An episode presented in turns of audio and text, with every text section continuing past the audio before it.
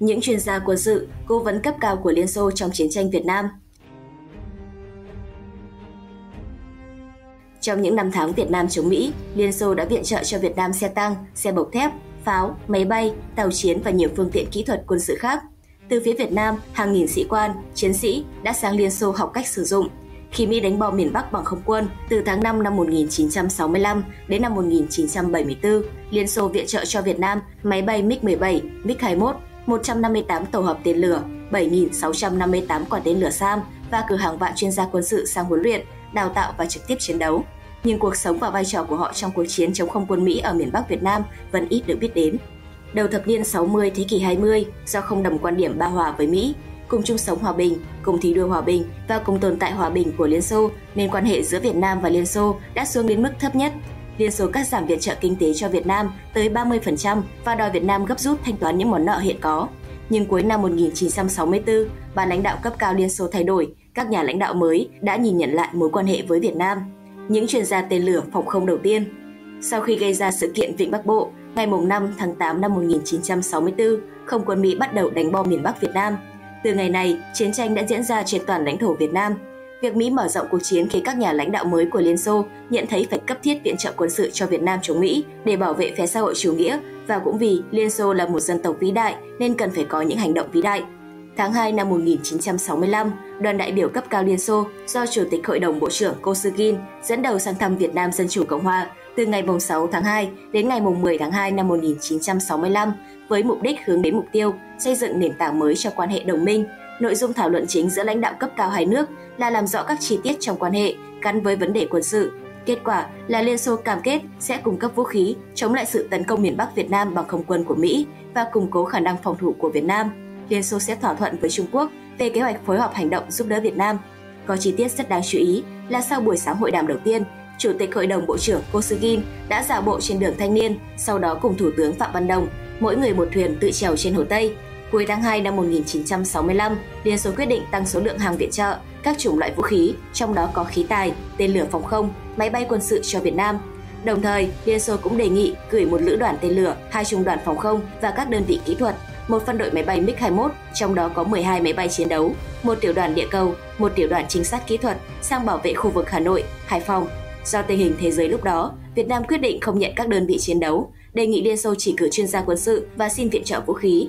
Đáp lại chuyến thăm của Chủ tịch Hội đồng Bộ trưởng Kosygin, tháng tư năm một nghìn chín trăm sáu mươi lăm, Bí thư thứ nhất Ban chấp hành Trung ương Đảng Lê Duẩn dẫn đầu đoàn đại biểu cấp cao Việt Nam, gồm Bộ trưởng Quốc phòng Võ Nguyên Giáp, Bộ trưởng Ngoại giao Nguyễn Duy Trinh thăm Liên Xô. Hai nước đã nhất trí tiến một bước xa hơn nhằm bảo vệ chủ quyền và an ninh của Việt Nam Dân chủ Cộng hòa và triển khai những biện pháp thích hợp để thực hiện mục đích. Hai bên đã ký thỏa thuận về viện trợ quân sự, về việc gửi các chuyên gia quân sự Liên Xô sang Việt Nam.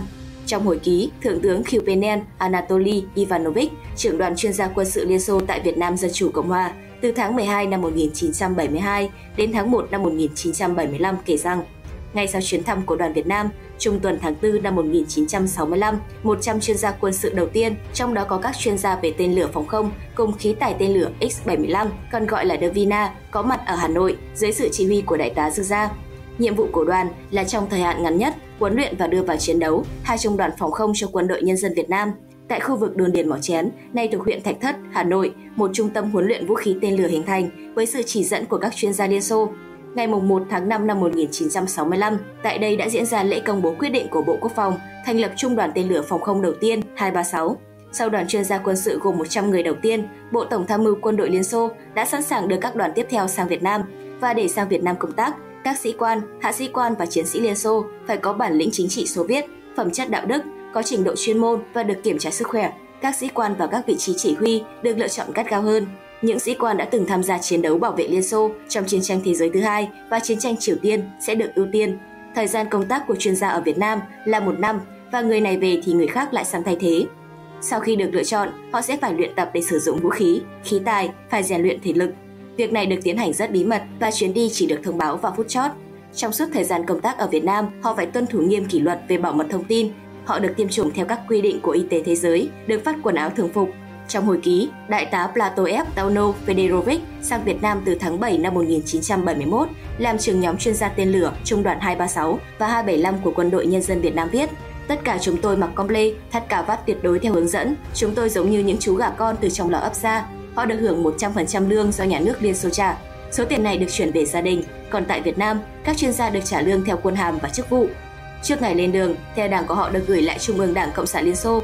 Mọi giấy tờ công vụ được chuyển về Tổng cục mười. Khi đặt chân đến Việt Nam, các giấy tờ còn lại sẽ được lưu giữ tại Đại sứ quán Liên Xô. Sang Việt Nam là nguy hiểm tính mạng, nên có sĩ quan phút cuối đã từ chối. Thiếu tướng Demchenko Luri Alexeyevich sang Việt Nam từ tháng ba năm một nghìn chín trăm sáu mươi lăm làm chỉ huy trưởng khẩu đội bệ phóng tiểu đoàn hỏa lực số tám mươi hai, trung đoàn tên lửa hai ba tám kể rằng đoàn của ông trước khi lên tàu hỏa có ai nhát gan không? Không ai trả lời. Nhưng khi ông hỏi có ai không muốn đi không thì hai sĩ quan xin ở lại với lý do sức khỏe dù họ đã được kiểm tra kỹ càng trước đó.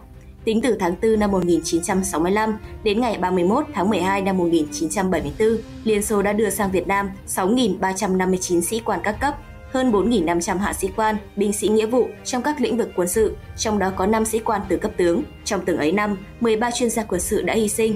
Ban đầu, họ được gọi với cái tên chung là chuyên gia quân sự, nhưng đến cuối năm một nghìn chín trăm bảy mươi tư được đổi thành cố vấn quân sự.